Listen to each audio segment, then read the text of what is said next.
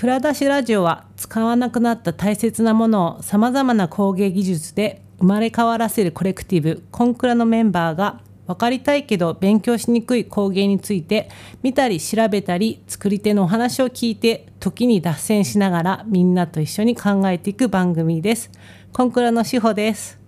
あ岩田です。はい海ですこんばんは、はい、何回やっても慣れない。あいやまあ今のななんなら一番いいスムーズなあの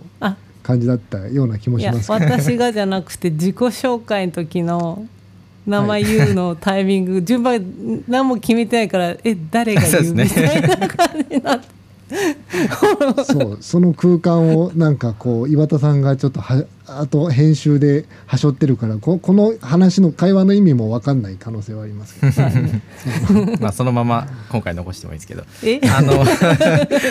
えっと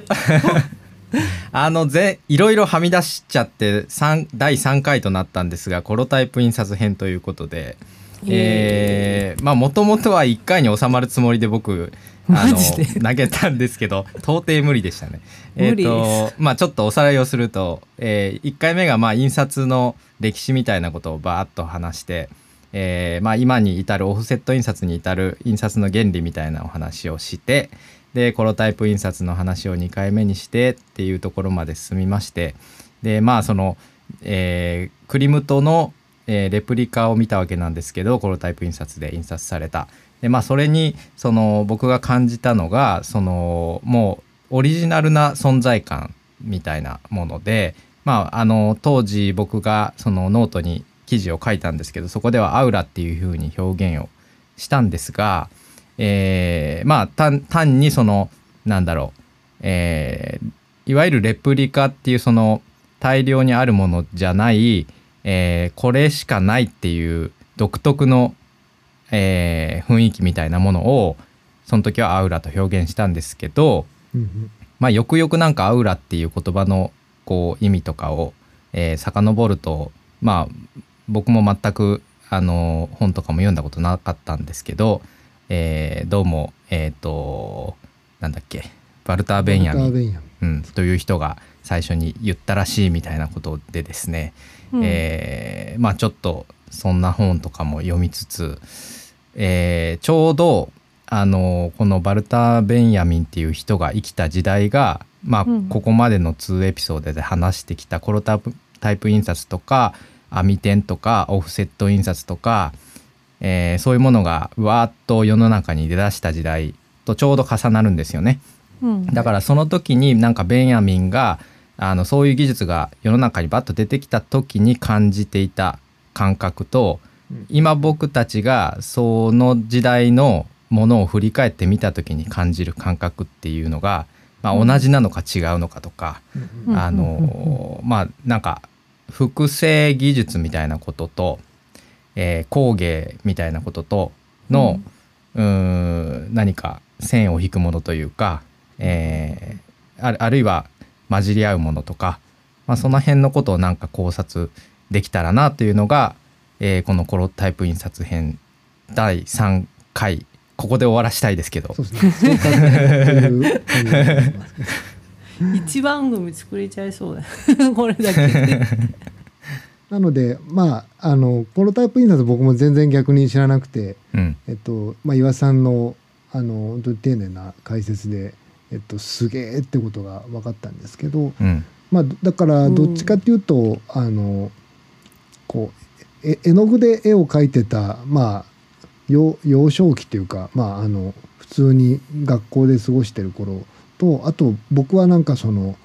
大学以降とか、まあ、仕事で色を扱うようになって、まあ、最終的には入稿物にするっていうあのもなんか色の扱い方について常にその CMY 系化するっていう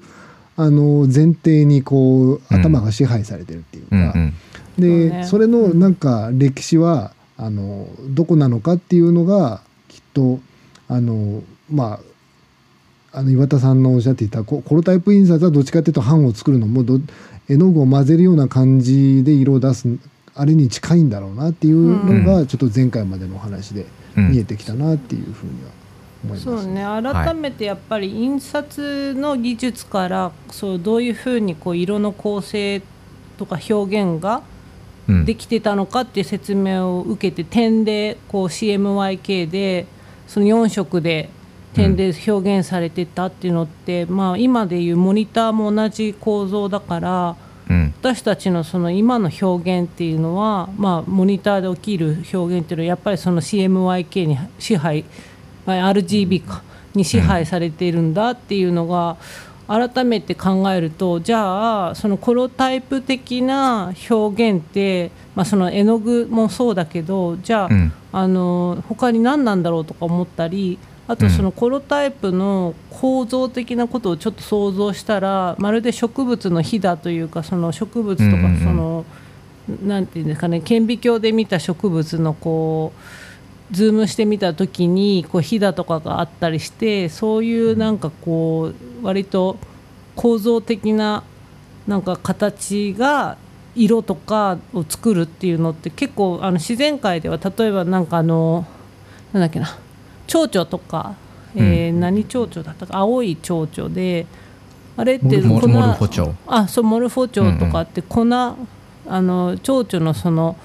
羽のところにこうふその粉があってそれがこう反射まあ、ミラーリング光のミラーリングになってそういうふうに見えるとかそういうの聞いたことあるんですけど、うん、それになんか似てるんだななんていう感じでまるでバイオロジカルな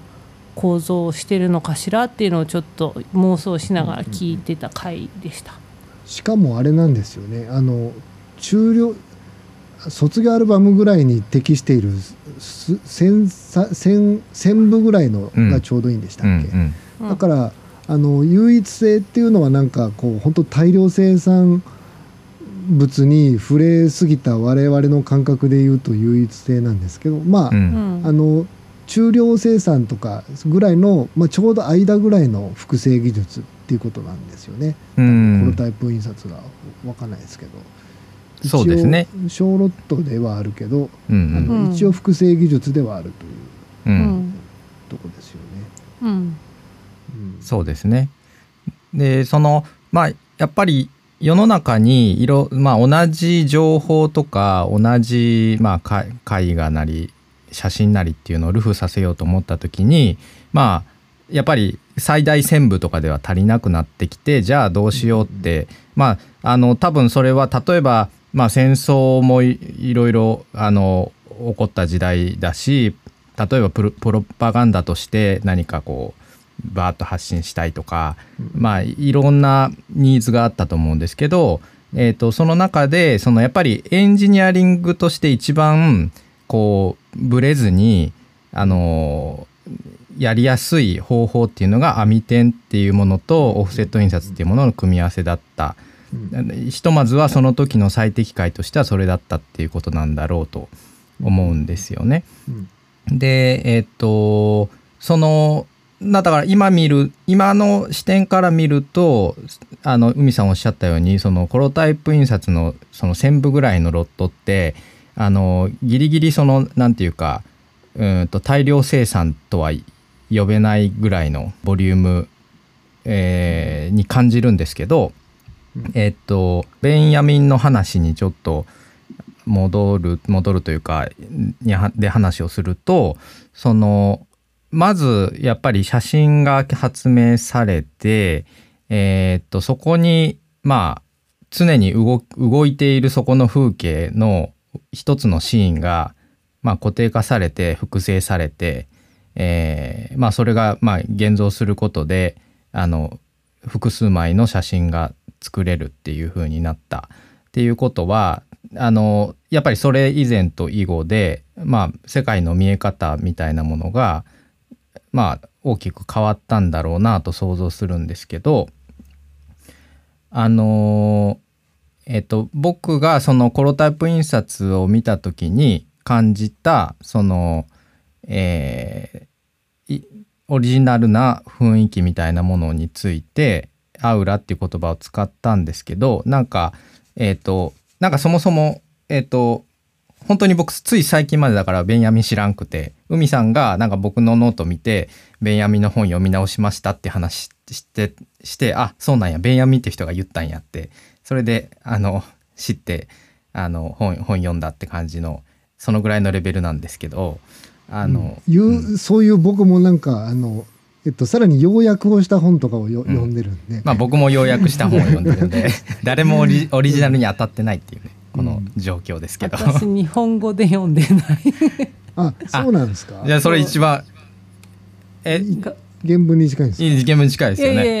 やいやどうどうだろうあの意外と日本語って割と忠実にその言語、あのオリジナルそうドイツ語なんであのオリジナルの言葉をちゃんと使おうとしたりとかして、うん、あの変にこう解釈されてなかったりとかするから余計日本語で読む方がはるかに難しいです。うん、なんかそういう話ではありますよね。なんか、うん、で僕はちょっとようやく本を読むっていう。うん、そうだって私日本語も持ってるんですけど、うん、読んだらよく分かんなかった。まああれですよね、そのえっと芸術観とかそう、うん、唯一性とかその場限りのっていうものに対しての、うん、まあなんていうんですかね。価値っていうところから、うん、えーとまあ、例えば映画とか写真とか、まあ、たくさんのものがこうあのアートとはいえその唯一性じゃないあの複製できるものに対してもうまあアートって、まあ、言うとしたらじゃあ人間のそのなんか価値とか価値観はどういうふうに変わっていったのかっていう話だった、うん、あそうそうそう。だから僕が一番勘違いしてたのは、うん、えーと、ベンヤミンがそのアウラの凋落っていう言い方であのひ、まあ、あの表現したのはその複製技術っていうものが世の中に社会にあることで人間の世界の見え方が変わるっていう話なんですよね。あの、うん。なんか多分要約すると、そうですね、うん、だからそのこれは複製することができるのであるっていうことを前提としたものの見方っていうのは、えー、とそれ以前前の見方とは違って、でそのアウラの凋落っていう表言葉で言ったのって別にそれを否定的に捉えたわけじゃなくてむしろその例えば1個しかないアートの特権性があの失われて、えーと、アートが民主化されるみたいなどちらかというと、うん、まあ、この、えーと、ベンヤミンのその現状の日本語訳とかも読むと最初にマルクスの話してたりして、うん、うん、だから結構その、えーと、アートが民主化されるその神聖あの神神のものみたいな芸術が神のものであるみたいなものから、もっと民衆の手にそれが渡るんだよっていうことを結構言ってたりするので、うんうん、ああそうかっていうふうに思ったんですけど、うん。そうですよね。僕らはだってこの時代に生きててまあ映画が芸術じゃないとかって言われても逆にピンとこないですもんね。なんか、そうですね、まあ、まあ普通に芸術じゃないかなとか思うし。あとやっぱそのアウラの話面白いなと思ってあのまあこれちょっと脱線しちゃうんですけど、うん、2000年代以降に何なんだろう。結構 iPod とかで音楽を聴き出して、うん、それでまあ紙じゃなんかジャケットとかに触れる機会がどんどんなくなってたんですよね。あの音楽を聴く時に、なんかそもそもものとして持ってるってことをなくしてって、うん、でそうなったらなんかどういうことが起こったかっていうとなんかあのフェス文化っていうのがすごい勃興してきて、うん、でやっぱフェスっていうのはなんかライブなのでライブの一回性みたいなことになんか触れに行くっていうなんかあの音楽のこうライフスタイルみたいなのがなんかこう聞き手にとってでできてきて、うん、でななんなんていうんですかね。なんかこうちょっとまた音楽に例えてもなんかこうもともとなんか録音物は複製芸術だったんですけどそれのなんか意味の置かれ方がちょっと変わったなっていう気がちょっとしたんですよね。うん、なんか昔はやっぱり所有所有欲というかそういうのもあったし、うん、かといってあの当然一回性っていうことはなんかあんまり深く考えずに来てうん、あの好きなアーティストがなんかこう全国ツアー回ってきた時に、まあ、ようやくちょっとそれにタッチできるぐらいな感じだったけど、うん、なんか別になんか野外フェスとかだとなんか別にこう気に入ってるバンドが演奏してるとも限らないけどその場の空気感を楽しむしその場の空気感っていうのはその一回性みたいなその日その場でしかなんかこうないものっていうような感じが出てすごい変わっただろうなっていう気はちょっとしてました。うんうん、でなんかさらに言うとなんか面白いなと思うのはそのデデジタルの JPEG とかなんかあの動画ファイルとか本当に複製可能なもののあのアートに対してその逆になんかこう唯一性をなんかこうつけるために NFT を付与するっていう、まあ、昨今の流れとかを見ると、うん、なんか結局じゃあベンヤミンが言ってたそのこう意味が変わってくるっていうところがじゃあその唯一性にまたなんか戻るのか戻らない。まあアウラはなんか失われてそうな気はするんですけど。なんか唯一性っていうことになんか結構こうまた執着しだす時代が来るのか来ないのかっていうのはなんかまあこれはちょっと NFT の話は別の回でもなんかやりたいなと思ってるんですけど、うんうん、ちょっとそんなことを考えるなんかあのベンヤミンでした。うん。はい、いやなんかあのそのフェスのフェスの風景があのちょうどベンヤミンがそのアウラについて言った描写にとすごい重なるんですけどあ、ね、あの今手元にあるやつで、うん、えーと、とベンヤミンが写真表紙の中で言ってたところの引用なんですけど、はい、一体アウラとは何か時間と空間とが独特にもつれ合って一つになったものであってどんなに近くにあってもはるかな一回限りの現象である、うん、ある夏の午後ゆったりと憩いながら地平に横たわる山脈なり憩うものに影を投げかけてくる木の枝なりを目で追うこと。これがその山脈なり枝なりのアウラを呼吸することに他ならない。完全に朝霧ジャムの 風景が浮かんだんですけどね。ね。そそれ完全にフェスフェスの風景ですね完全にフェスの風景が。もともとアウラってまあ日本語だとオーラって言われるから、はい、で、うん、ドイツ語を読みしてアウラって言ってるんだけど、うん、その息とか風とかそういう意味。なので一過性というかまあだから時間とともに過ぎ去っていくっていう意味ではそこにとどめることができないっていう意味でもあるから、うん、そうかそうか、うん、なんでそのベニヤミンがその点その作品っていうものが例えば常に見られ見れる状態であるのか、うん。あまあ、いつでもどこでも見られる状態であるのか、それともある一定の条件において展示をするっていうことをか、あのすると価値があるっていうのかっていうのもまた違うその差差を言ってたと思う。あ確かに。あの岩田さんはあの京都の近代美術館で見たんでした、うん、そうですね、はい、結構やなんだろうな。あの美術館を一つのこう神殿みたいなあの施設とちょっと例えた時に、うん、結構ななんかやっぱりそのコロタイプ印刷の,、あのこうククリムトがやっぱこうなな神々しくちゃんと見うん、見えるかどうかみたいな,、うんうんうん、なんかその場にあってそのその空間とそのまあなんだろう物とのまあ掛け合わせで、まあ、一回性みたいななんかアウラっていうものをなんかは複製芸術でもあるかにもかかわらずそれを発してたのかも、みたいなそそんなことあるかもしれないですよね。クリムト自体がやっぱりその壁画をやったりですよ、うん、その最初の分分離派の展覧会の時の壁に。はい、でそれすごくそのあの壁でも結構天井にすごく近くて仰いで見るみたいな形なんですね空間に。でそれがすごい神殿的ででまあ言ったモザイク風な感じにも見えるから多分、うん、まあ私全然ちょっとそんな詳しくないですけど勝手なイメージで言うと、うん、なんか本当に教会のあの、ま、窓の窓のモザイクアートを見ているような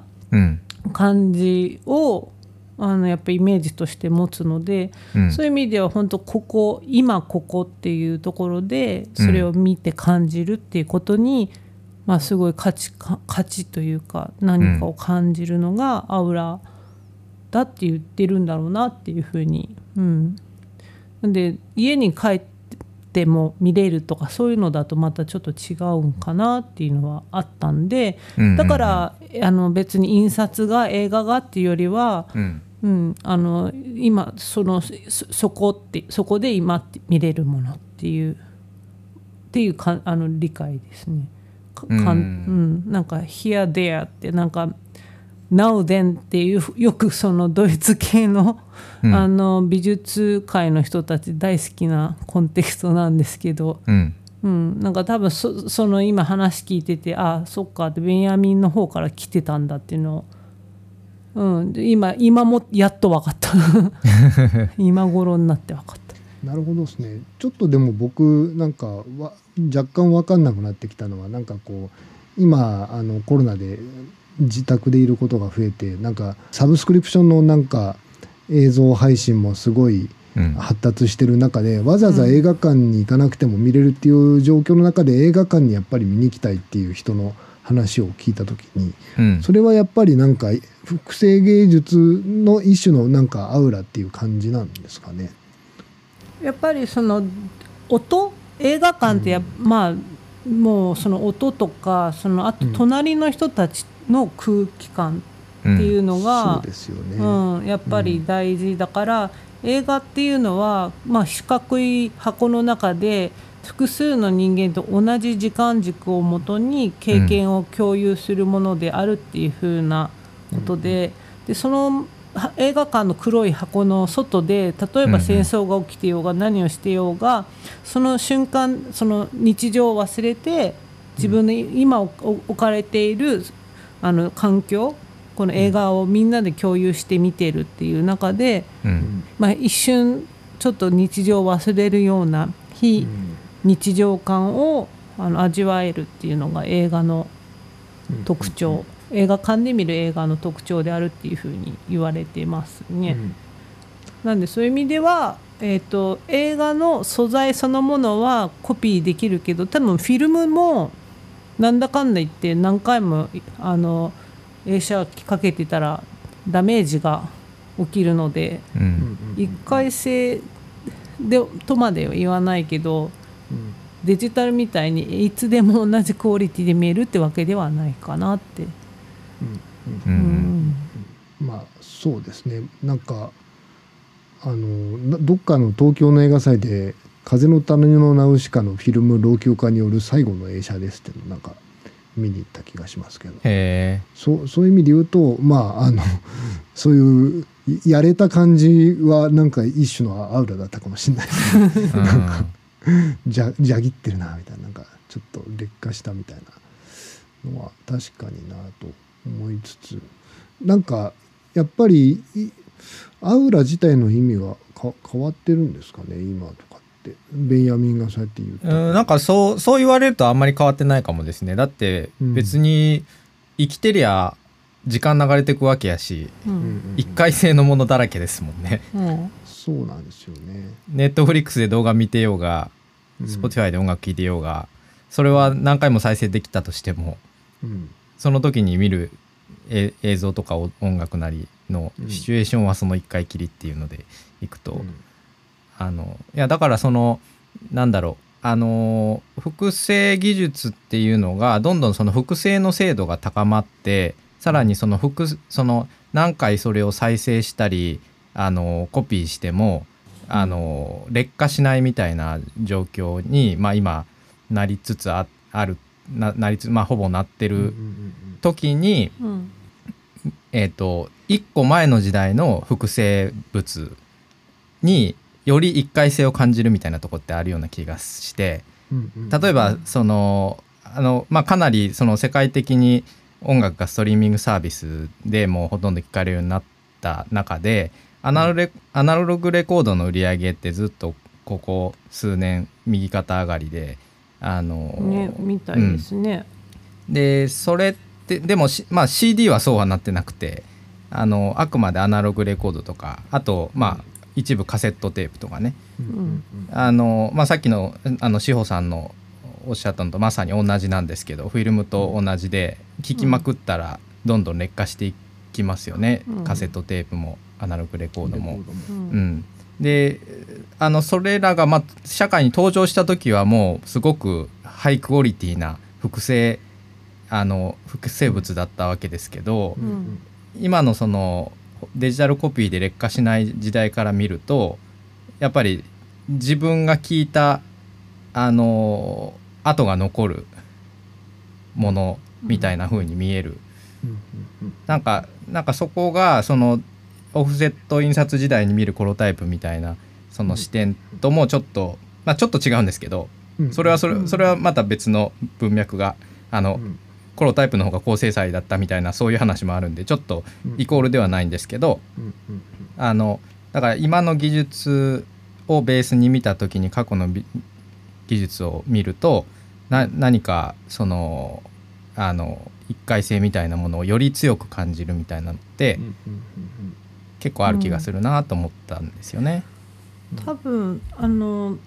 あのえレコードとかってその過聴、うん、人間の過聴領域っていうんですっけ？あの、うん、聞こえる範囲っていう以外の音も入ってるって聞いたことがあって、うんうんうん、でもデジタルってそういうのがちょっとこう抜け落ちちゃっているっていうのも聞いたことがあって、あんま原理的なこと詳しくないからわからないんだけど、まあ、そうそういうふうに。でそのなんかレコードを聴いてる時になんかやっぱレコードっていいなっていう人に、うん、なんでいいと思うのとか聞いて回ってた時期があったんですけどその時にその課長領域以外の音も実は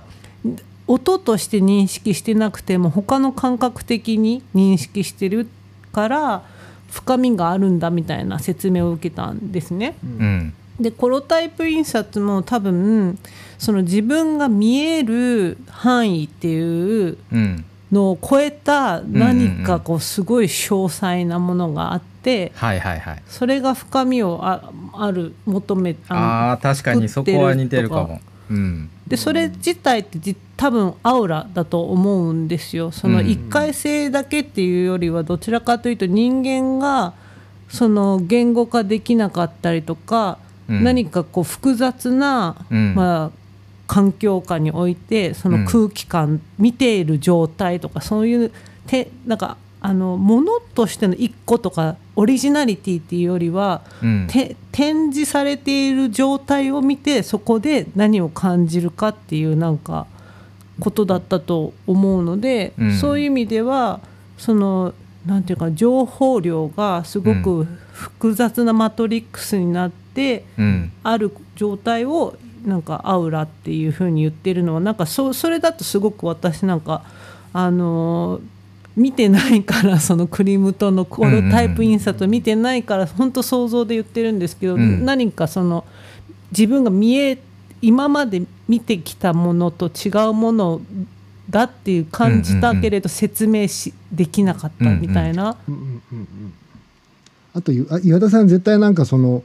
まあそうは言ってもそこそこ性能のいいオフセットのすり上がりとかも仕事柄多分、ね、見てた上で、うん、でおそらくその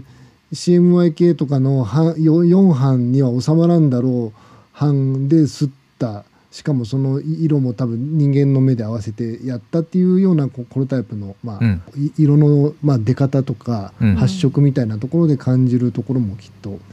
あるんだろうなとは思いますけどね。うん、多分そのトレーニングかなりされてるから気づきやすいんじゃないですかね。うん、まあそれはそれはそうだと思いますね。うん。音だって音楽だってやっぱり聞いてたりとかね、なんかスポーツ選手もそのボールの球が止まって見えてるみたいなのってやっぱトレーニングして培われるものだから、そういう意味では本当にその人間の可能性っていうのってまだまだ全部 分かりきってない中でその見たり感じたりするものっていうのをどうやって他の人にまた同じように伝えるんだっけみたいな。うんうん。なんかクオリアみたいな話になってきちゃったけど、うん、ああのあれですか脳脳科学的 まあそうなんだけど、でも、うん、でもその再現性っていう話で言うと、うん、やっぱそこも疑わしいじゃんってやっぱ思う。めめっちゃ思いますね。なんかあのちょっとこの間でもこの3人でも話したんですけど僕 Apple Music のロスレスっていうのが出てきた時に、うん、なんかこう SNS でなんか Apple のなんか音の良さがやばいみたいなのがすごい語られてて、うん、で聞いて俺もなんかやばくなった気がしたって本当は言いたいんですけど、うん、まあぶっちゃけ分かんない そ そこまで良くなったかどうかすら 僕分かんないことを言うとそんなに大したことない耳なんじゃないか自分はっていうのはちょっとあるはありました、そうだからあのレコードの課長領域のあ、うん、あのコロタイプがその目に目に見える以上のあの精度によってあの、うん、印象が違うっていうのは僕はそれはあの体感としてあったんでもうかなりあの納得なんですけど、うん、ただまあ僕はあのさっき塩さんおっしゃったように訓練されてるんで、うん、あのその網手を見たりっていうことに対して。だからそこに対しての感覚が鋭敏なんで、多分そうなんですけど、僕、お耳はねあんまりいいいい自覚ないんで あのレコードの課長領域の外の感じみたいなことはよくわからんのですよね、うん、あのトリビアとしては知ってるけど。そう、あの全く僕も一緒ですね。かっこつけてなんかやっぱりレコードいいなとか言いたいんですけど、うん、それで買って聞いてってやってるんですけど。あの話ちょっと変わっちゃうかもしれないんですけど、うん、私、あの、えっと、ネズミとかを追い出すためのこのすごい高音の、はいはいはい、ななんていうんですかあの音を発するやつとかよくビルとかの入り口とか、うん、あのゴミ捨て場とかに置いてあるのあれ聞こえるんですよ。あそうなんですね。すごい。あの痛い痛いっていうかなんか針で耳の中トントンされてるみたいな感じでめちゃめちゃ課長領域広いじゃないですか。高いのだけだと思うんですね。気の毒にそう。です。そうですよね。新橋銀座とかも結構しんどくて歩いてると。あ結構あるんですか？あります。か？なり。銀銀座の下とかについてるんですよね、うん、そうそう、ね、でも銀座はなんかそういう宝石屋さんの前とか、うん、うん、通る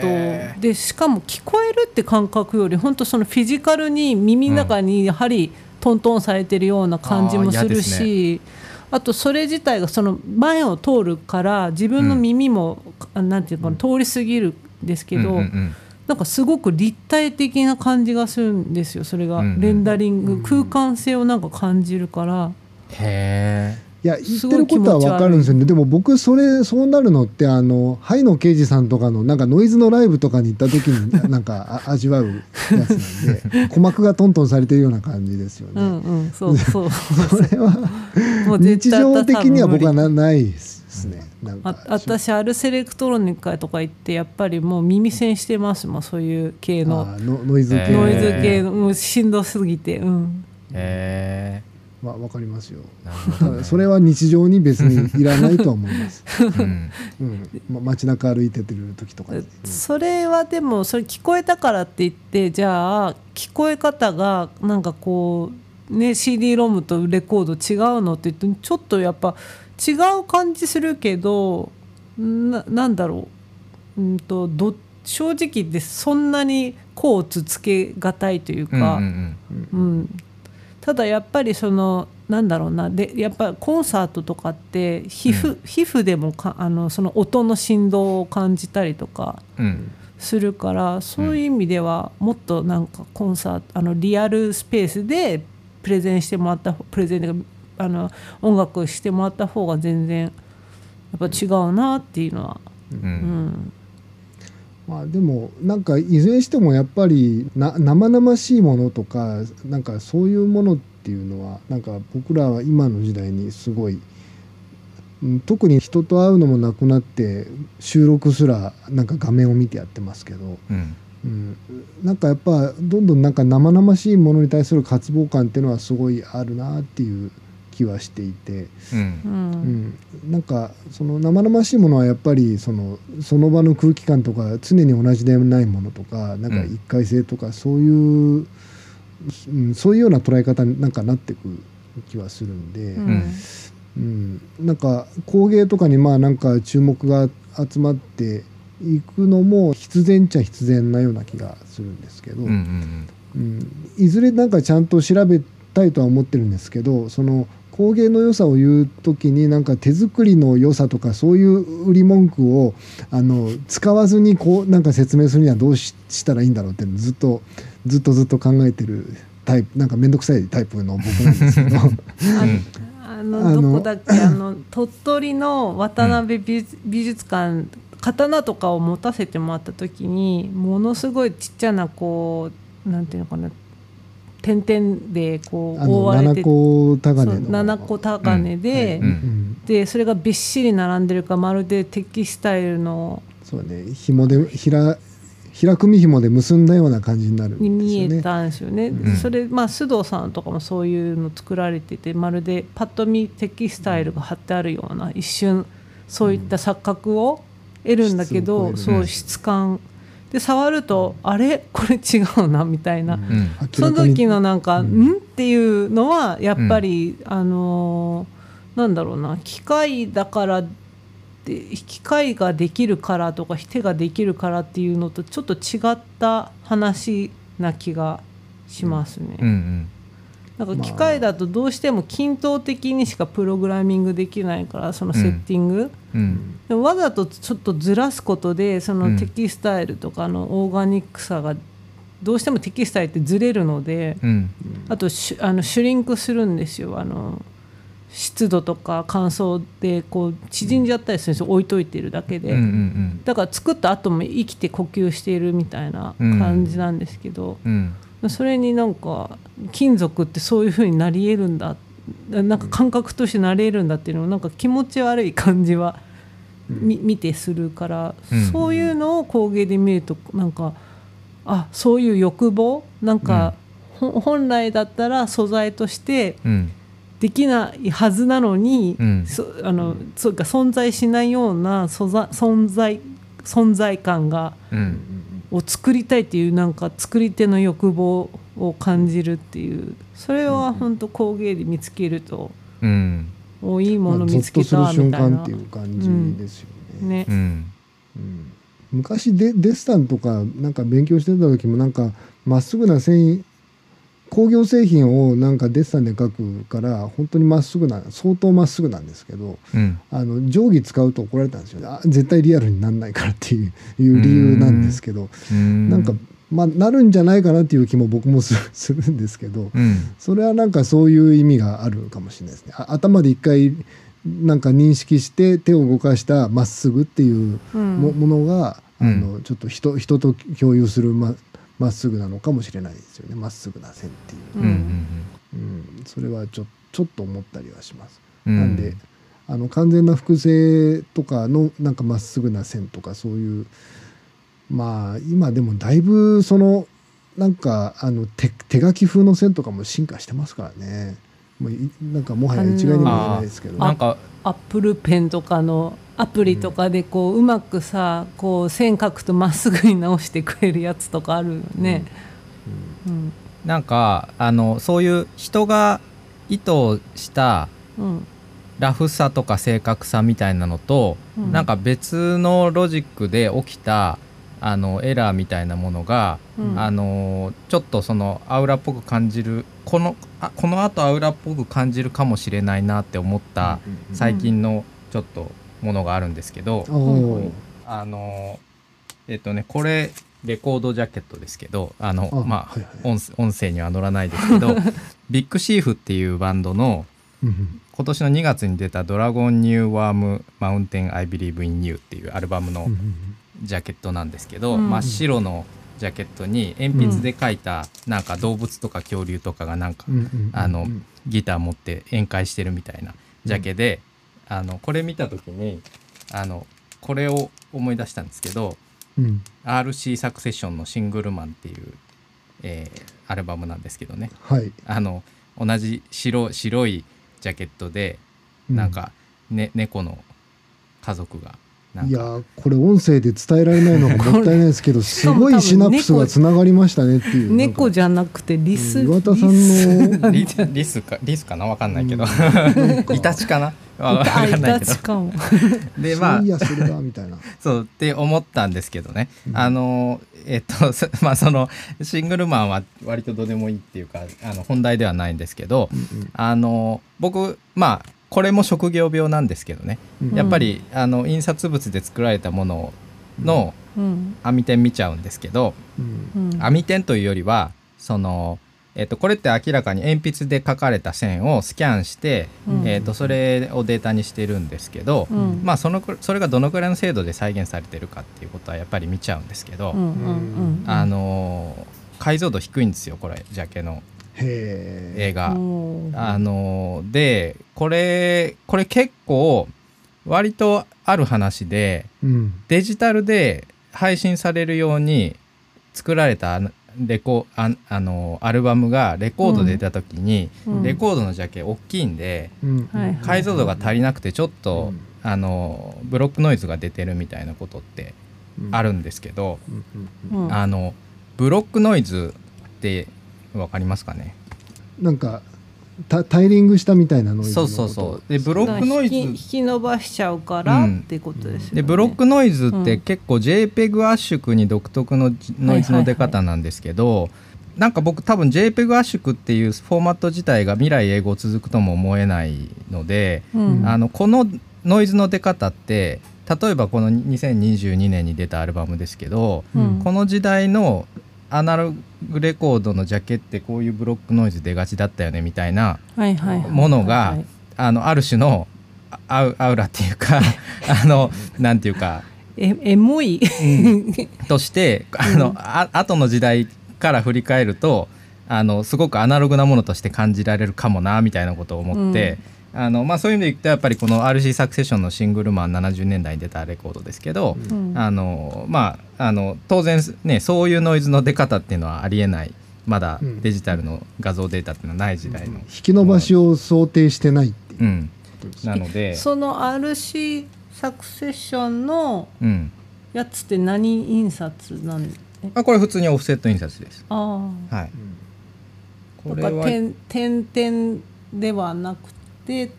あまあ網点ですよこれもやっぱり。網点で、うん、網点でこれ一色釣りですね、うん、いや網点としては粗めではあるけどえっ、ー、とねちょっとねこれ網点の形が変わってるな。まあよしときましょうこの辺の話は。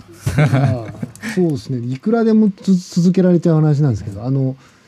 なんかよくなんか友達のプログラマーがあのレディオヘッドのあのアルバムジャケの話をなんかしてて、はい、 The Bends とか、はい、あのなんだろうな。もう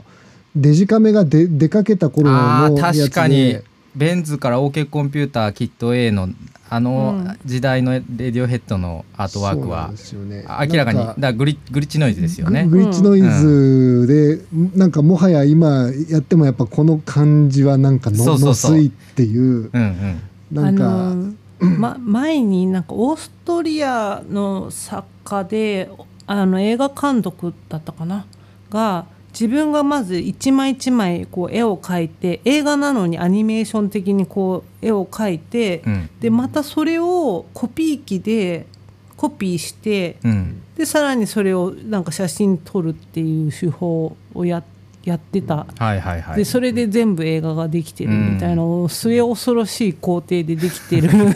なんかあの狂った作品がああったんですよ。うん、でわざわざなんかそのもう今の時代にそんなやり方しなくてもいいのにそんな遠回りなことをやるっていうのはなん。かやっぱそこの工程にできる何かこう恣意的じゃないななんだろう自分がコントロールできない質量の変化質の変化みたいなのを、うん、そのなんかあアウラなのか味なのかっていう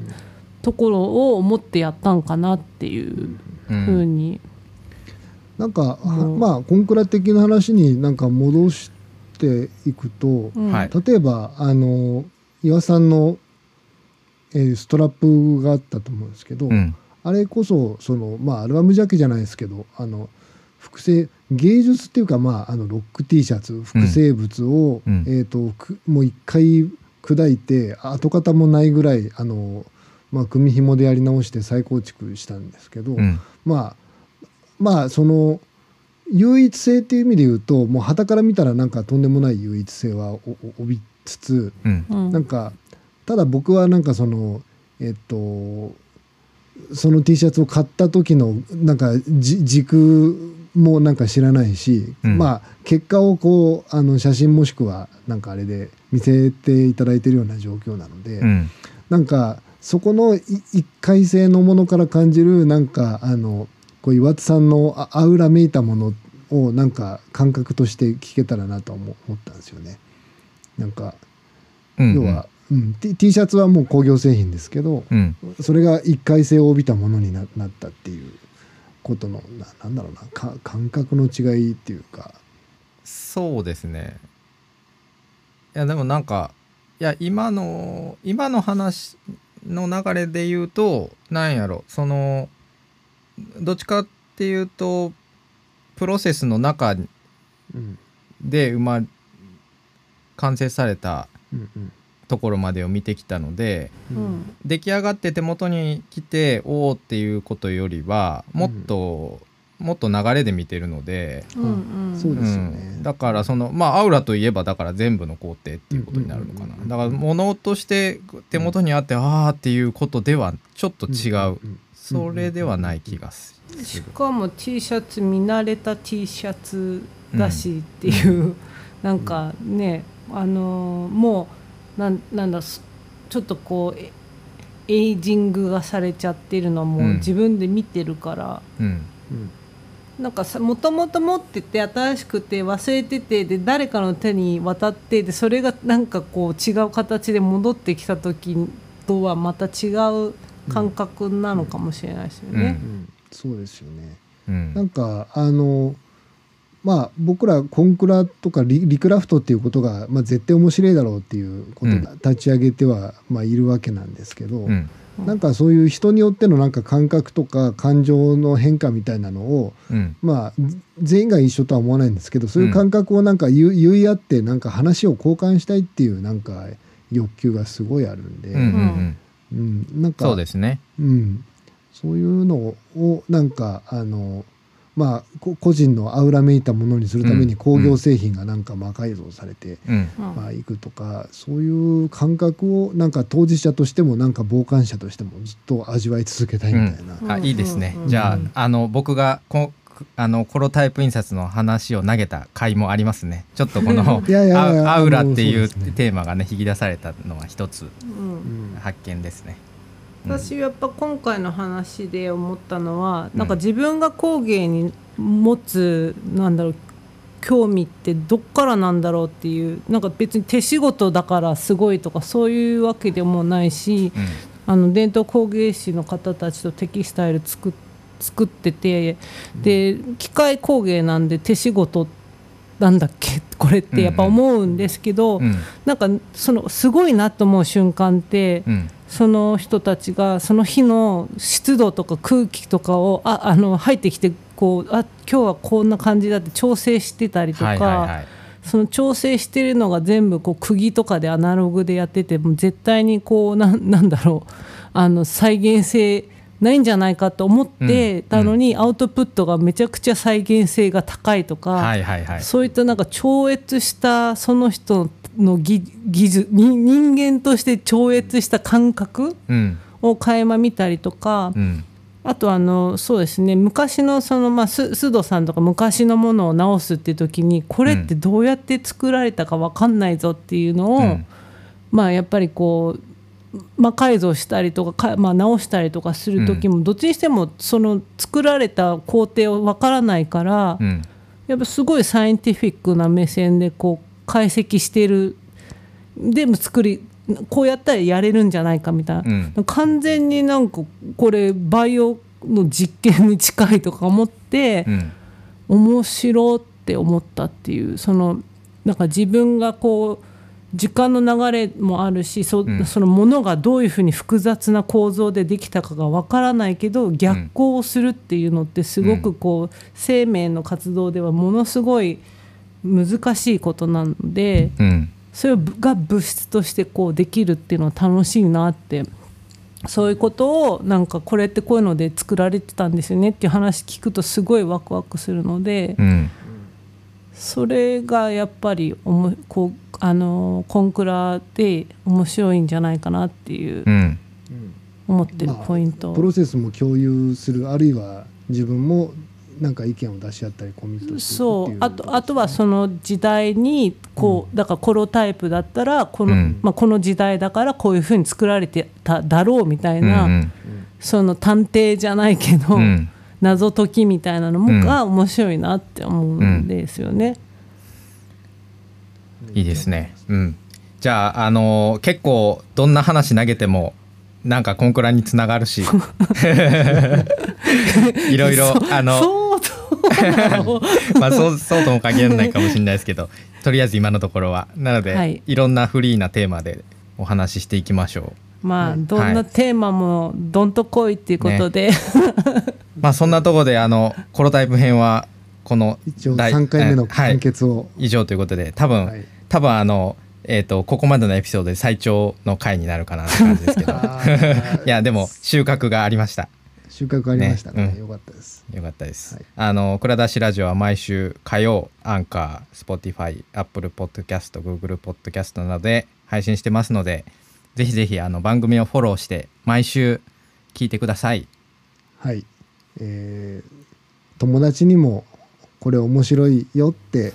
思ったら教えてほしい いやぜひぜひそうですよね、はい、ぜひともそういうの大事はいぜひともハッシュタグコンクラお願いします。はい。で、なんか意見をつぶやくと僕らも励みになります。はい。はい、反応しようと思います。はい。はい。というわけで、はい。はい。どうもありがとうございました。はい。それでは、はい。